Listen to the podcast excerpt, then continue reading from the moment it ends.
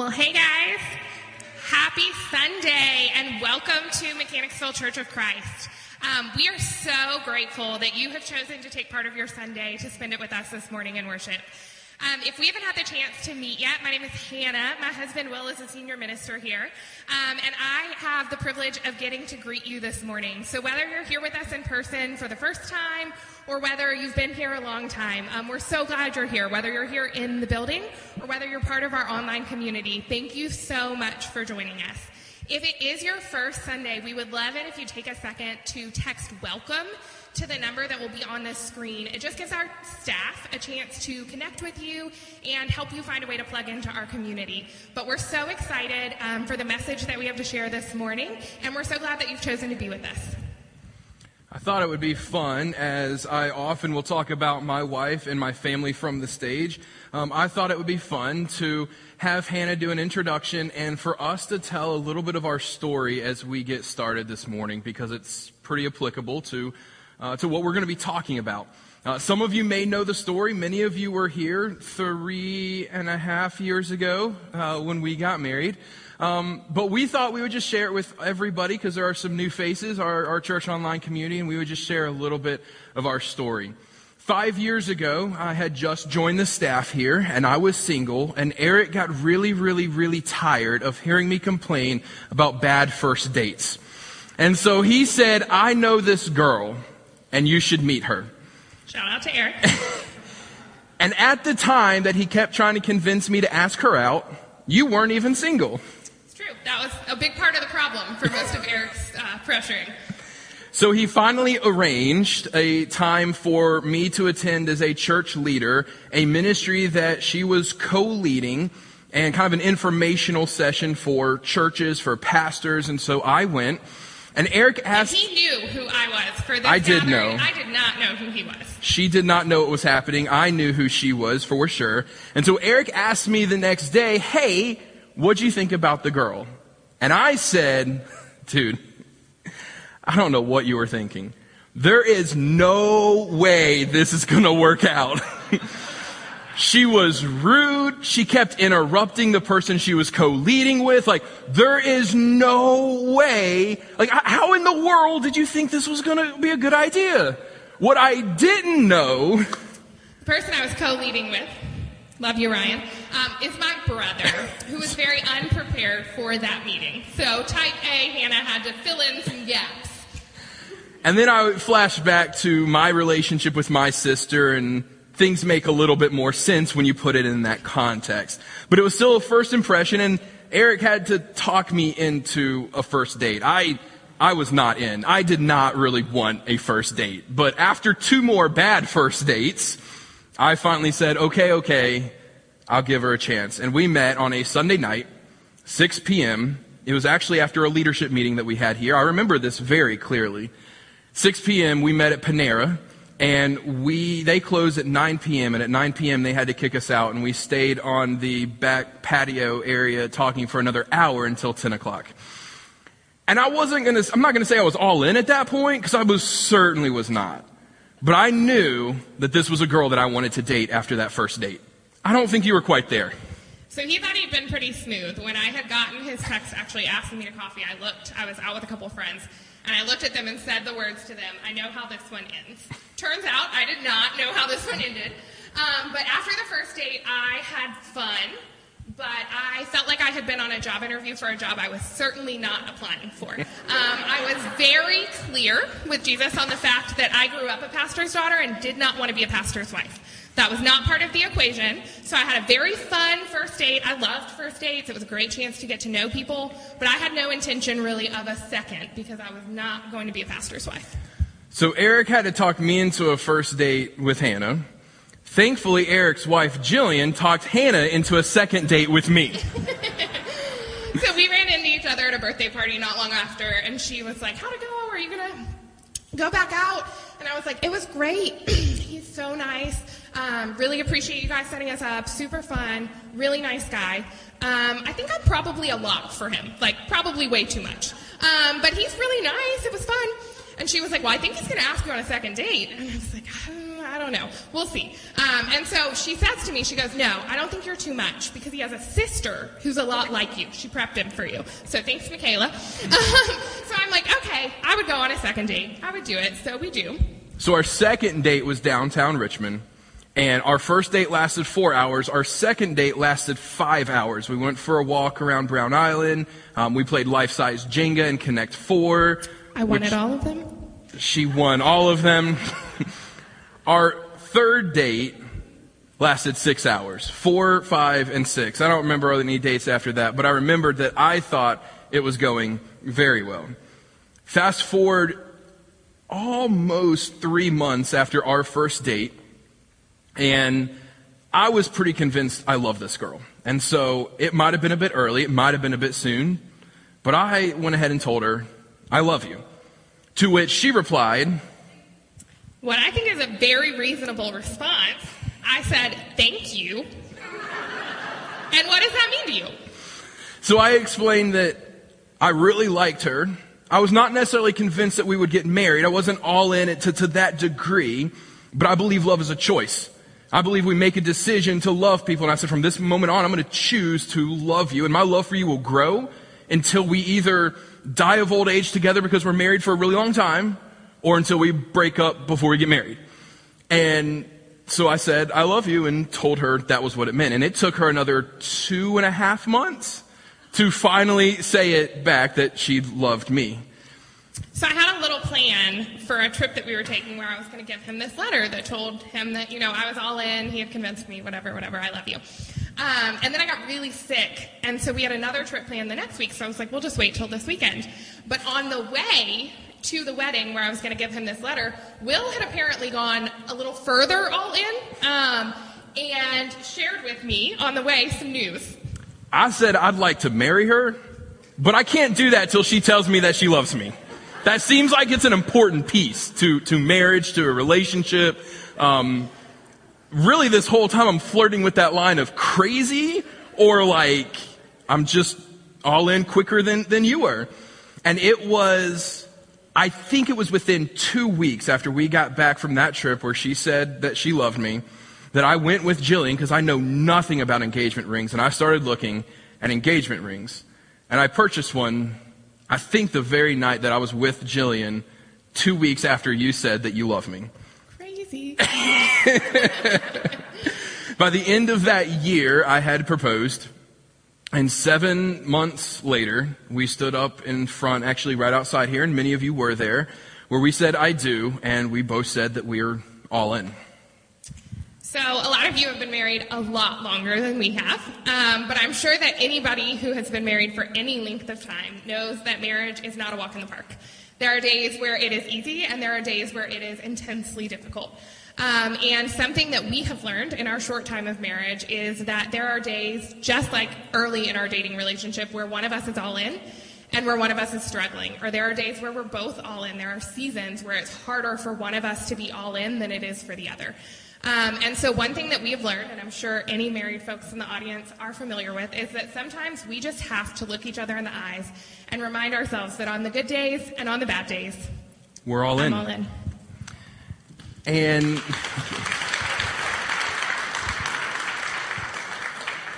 I wanted us to tell some of our story because I do talk about marriage a lot. I talk about family a lot because I feel like it's relatable. A lot of you are married. A lot of you are in families. A lot of you have seen marriages and you've seen marriages thrive and you've seen marriages struggle. But the real purpose of all that is that we, we seem to be all in to marriages. We seem to be all into to things in this world, but really the same is true when we come to faith that Christ has asked us to be all in. And the question that I have for us this morning is, are you all in? When it comes to your relationship with God, when it comes to your relationship with Jesus, which should take precedent more than the most important human relationship we have in this world, which is marriage, are you all in? And I know that there are some today who, who are struggling and don't have a relationship with Jesus. Someone has drug you here. You're tuning in online and, and maybe someone has invited you, but you're not wanting to come yet, but you're tuning in just to see what this is all about and, and you're not all in yet. You're just asking questions. Some of you are new to your relationship with Jesus and you're just starting out on this journey and, and you're not all in yet because you don't know quite what you've signed up for. And you know what? That's okay. Because as we look in Scripture, we see a journey that Jesus took his disciples on, and they weren't all in at the beginning either. But they stuck it out, they hung in there, and by the end, they were. And some of you have been believers for a really long time. Some of you have been believers for 30, 40, 50 plus years. And a few months ago, we talked about four chair discipleship, right? We looked at the first chair, which is before we have a relationship with Jesus. We looked at the fourth chair, which is a devout follower of Jesus at, at all costs, where you're all in. And we talked about how sometimes when we get to this fourth chair, sometimes we get comfortable. Sometimes we get a little complacent. And let's be honest, sometimes we just get a bit lazy. And so we slack and we don't do what we need to in our faith to make sure that we are all in. And so this morning, I want us to talk about what it looks like to be all in. In Luke chapter 9, Jesus and his disciples are going along the way, and someone comes up to Jesus and he says, I will follow you wherever you go. And Jesus says in Luke 9:58, the foxes have holes and the birds of the air have nests, but the Son of Man has nowhere to lay his head. And then Jesus turns and he looks at someone else and he says, You follow me. And they responded in verse uh, 59, Lord, permit me first to go and bury my father. But Jesus said to him, Allow the dead to bury their own dead. But as far as you, go and proclaim everywhere the kingdom of God. And we don't read much about their response, but someone else pipes up and, and in Luke 9:61 he says, "I will follow you, Lord, but first permit me to go and say goodbye to those at home." Now, he expects his, Jesus' response here maybe to be a little different because the traditional Jewish burial uh, uh, uh, time frame could have been months. It could have been that his dad was just sick. He couldn't have even uh, may have still been alive at this point. Like the, the burial process took a lot longer than it does today. So, so this guy is just asking, let me just go say goodbye. Let, let me just tell them what's happening. Let, I don't need, I don't need months. Let, let me just go and have a little bit of time to say goodbye. And Jesus says this to everyone who's around. He says in verse 62, no one, after putting his hand on the plow and looking back, is fit for the kingdom of God. Now keep in mind the context in which Jesus is saying this. There's no cell phones. There's no Twitter or Facebook where you can say, hey guys, following Jesus, be back and see in a little while. There, there's no, hey, I'm going to take some pictures and upload it to Instagram to let you know that things are going well, that, that I'm, I'm on a good journey here, that things, things are happening and, and what I'm doing. No, no. Jesus says to, to leave everything, to follow him in this culture where they couldn't communicate that quickly at all. And he demands everything immediately. And I wish, I wish that there was just a piece here that, that was unique to this passage. Well, because of the people who ask, or maybe this is the only place we see this, so there's, there's more going on that we don't know about, but, but that's not the case because in Matthew chapter 10, he says, Jesus says, He who loves his father or mother more than me is not worthy of me. He who loves son or daughter more than me is not worthy of me. He who does not take his cross and follow after me is not worthy of me. This isn't unique to one passage. This isn't unique to one group of people or, or, or one story that happened at one point in Jesus. No, no. This is a call for at all costs for us to be all in in our relationship with Christ. No ifs, ands, or buts. We are called to be all in. Jesus even goes as far to say to take up your cross and follow him. And he, he exemplified what he meant by that. It wasn't just to wear a necklace of a cross around your neck or to get a cross tattoo to show that you're a Christian, or to make sure that you, hey, I want everyone to know. I'm going to share this picture on Facebook. I want to make sure everyone knows I'm a Christian. I'm going to wear this title of Christian so you know I'm a Christian. No, no. He exemplified what it meant to pick up your cross, to follow him. When he picked up his cross, and drug it to the place where he would be crucified. There's no other meaning here. Paul picks up on this several places in the letters that he writes. Galatians chapter 2 verse 20. Paul says, I have been crucified with Christ. It is no longer I who live, but Christ who lives in me. In the life I now live in the flesh, I live by faith in the Son of God who loved me and gave himself up for me. 2 Corinthians 5 17, Paul says, Therefore, if anyone is in Christ, he is a new creation. The old has passed away, and behold, the new has come. And again, I wish that maybe, maybe Jesus didn't say this but one time.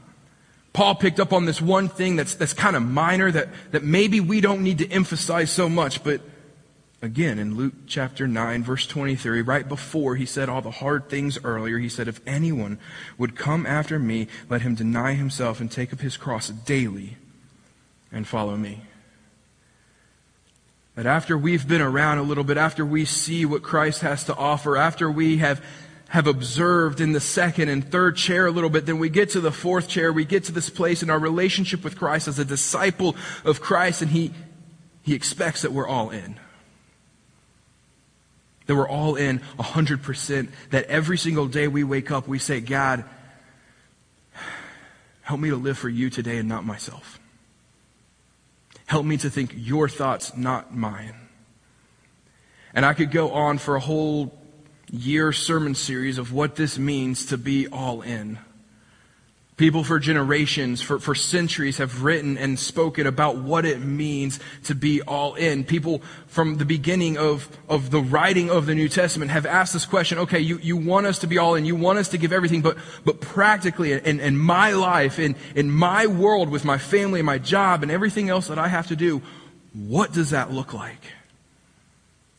And we try to simplify it. We try to boil it down. We try to say, well, well, this is, thing is the most important and there's this other thing and, and we can't do that. Jesus had a three year ministry roughly based on estimates and he still at the end of three years told his followers, I have so much more to teach you, but I don't have the time. So I'm going to send the Spirit. I'm going to send a helper who will, will speak to you and tell you the things that I have still to teach you. And if Jesus couldn't do it in three years, I don't think I can do it on 30 minutes on a Sunday or on 30 minutes on a Sunday for 100 years. But it doesn't stop us from trying, does it? Often we'll boil it down and someone will say, well, it is all about love. The two greatest commandments, right? Love God, love people. It's all about love. And someone else will say, yeah, that, that's an important piece of it, but, but it's also about holiness. And holiness encompasses love. And it's about holiness and pursuing holiness because, because God is holy. He is perfect. And, and we are to pursue holiness in, in our lives, in our actions, in our words, in our thought, in our heart, that, that we are to pursue holiness. And, and that's, that's fantastic. But then someone else will come along and say, yeah, yeah, but there's still more to it than that. And it's, it's, it's being and it's not doing. It's understanding what happened to us and not what we have to do for others. And, and it's just a big cycle that continues and continues because we can't actually boil it down of what it means to be all in. While that is still the expectation. So I have one word for you this morning. I have one word for you, and not to boil everything down, not to boil everything down of what it means to be all in, not to boil down the entire New Testament or Bible, but I have one word for you this morning, and that word is grace. Grace. Grace that covers us when we try our best and we still fall short. Grace that when we strive our hardest to get it right and still miss something that's important, still covers us. Grace that means that it's not about doing, it's about being. Grace that means we are loved by God and we can love others with the same love that He showed us. Grace that encompasses so much and means that we are still human and we make mistakes. In a few short weeks, on January 9th, we are going to change our name from Mechanicsville Church of Christ to Grace Christian Church. We had a congregational meeting back in June and we voted on this, and this was what, what was the, the overwhelming majority was, was Grace Christian. And far be it from us to change our name to Grace and not understand grace, not experience grace, and not be grace to others. it's such an important piece of what we have got to do in this building and in the community outside of these walls is that we have to extend grace to others. We have to incorporate grace into our lives and know that, that we don't have to be perfect. We strive for it. We strive for holiness. We strive to do everything the way God has asked us to, but we're human. We're going to make mistakes. We're going to fall short. And Romans says that the wages of sin is, is death. And the beautiful thing of grace is that Jesus came and he said, yes, you, you sin. We all sin. You all of all of humanity sins. And you deserve death. And because we serve a God of justice, he's not letting us off the hook. But he stepped into our world and says, I'm going to take your punishment for you. And instead of death, I'm going to give you life. And there's a lot of ways that, that we have talked over the last years about what last year, what, what grace means and, and trying to pull it into to reality because it's just such a hard concept to, to internalize and to be in this world. But it's almost like we get punched in the gut and we just take it and we say to the person who punched us, Can I buy you a pizza? That's grace. And that's what this world needs. And that's what we have to be, and we have to realize ourselves internally at a deep level. And we need to be in our community. You know, we're not perfect. We're going to make some mistakes along the way. And we have made some mistakes along the way. We're not changing our name to get away from anything in the past because we're trying to cover up something where we have a, of a terrible reputation or, or, anything like that that we're trying to get away from. We're, we're changing to be more reflective of who we are in our name and to distinguish ourselves a little bit from the other MCC that's across the road. Uh, we have several people who have showed up even this year expecting non-instrumental worship because of Church of Christ and the traditional understanding that Church of Christ is non-instrumental. And we felt this was a little bit more reflective of who we are. But it's not just the Church of Christ or Christian piece that we need to make sure we're exemplifying. It's the grace piece also. If you look around, if you've noticed, if you've been here for the last two years, our numbers are a little lower than they have been. Two years ago at this point in 2019, we were running about 175. We had in worship about 130 to 35, 140, somewhere in that area, and the rest were the children's volunteers and, and children in our kids ministry program. So far in 2021, we have averaged about 70. I went through the rolls this last week and I found 66 people from the beginning of 2020 till now who aren't here, who don't attend worship, who who are not joining us on any kind of regular basis. Church online community, um, it's it's just hard to know who is joining us online. If if you were coming in person and now you're just online, it's just hard to know that um, unless there are regular likes and comments and shares and, and things like that where your name would pop up. Um, and so it's hard to take church online into into account with this. But not all of them were bad. Um, we had three families, four families that just moved away. The job took them elsewhere.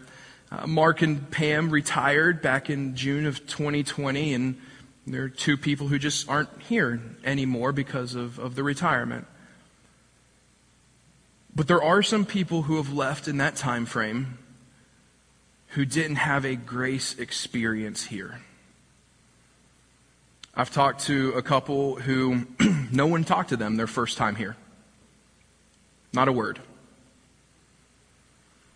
Talked to a family who their first time here, back when we were up in the sanctuary, there was a family that sat behind them and they heard them very loudly say something along the lines of, well, we normally sit one row ahead, but that was taken in a very kind of sarcastic tone.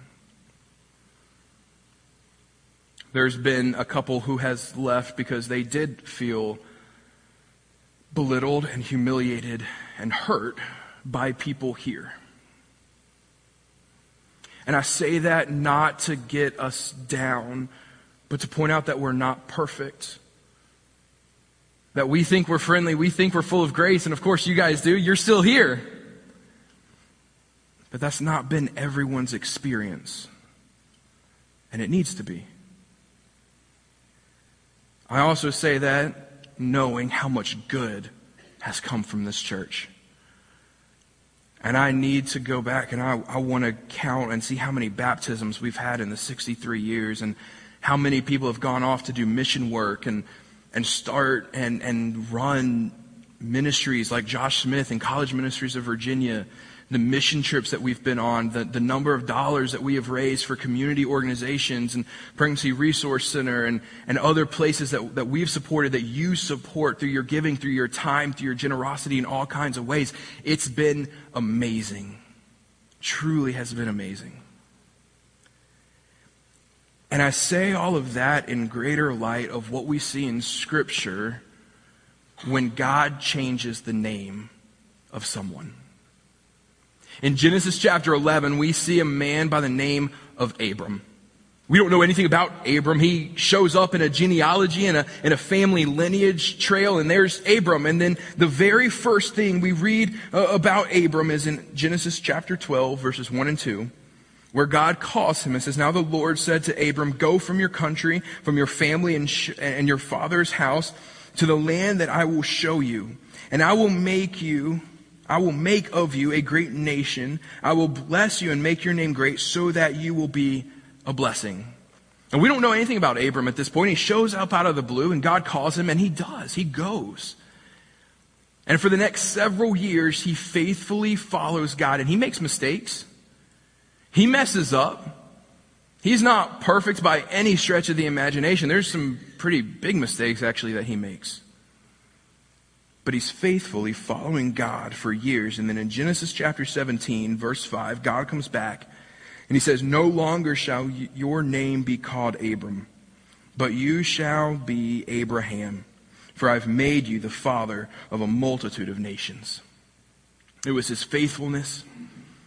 It was his willingness to follow God, not his perfection, not the things that he did, but his willingness to follow God no matter what, that God came and said, Hey, I'm going to change your name and I'm going to do something great in you and through you for this world. Church, I am convinced, beyond convinced, that God is moving and he's going to do something special in this church and for this community through this church in the next little bit. I'm beyond convinced of it. let me tell you why. Six years ago, before I was on staff, Mark had this idea to change the name of the church.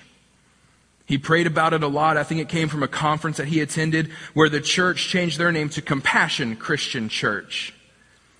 And so when I came here, he told me about the idea, and I think it was my second elders meeting when he brought up the idea to our elders.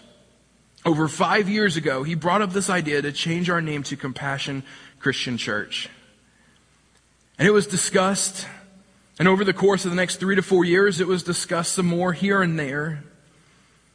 And then before he announced his retirement, he said, Hey, I think this is something we need to seriously consider. And we added a little fuel to the fire, and we are where we are now. This has not been a decision that's come lightly. This has not been a decision that has come without prayer. This is not a decision that was made overnight. And I believe the seeds for this were planted and it was watered and it grew over years for this precise moment. This moment where we don't have everyone that we did two years ago.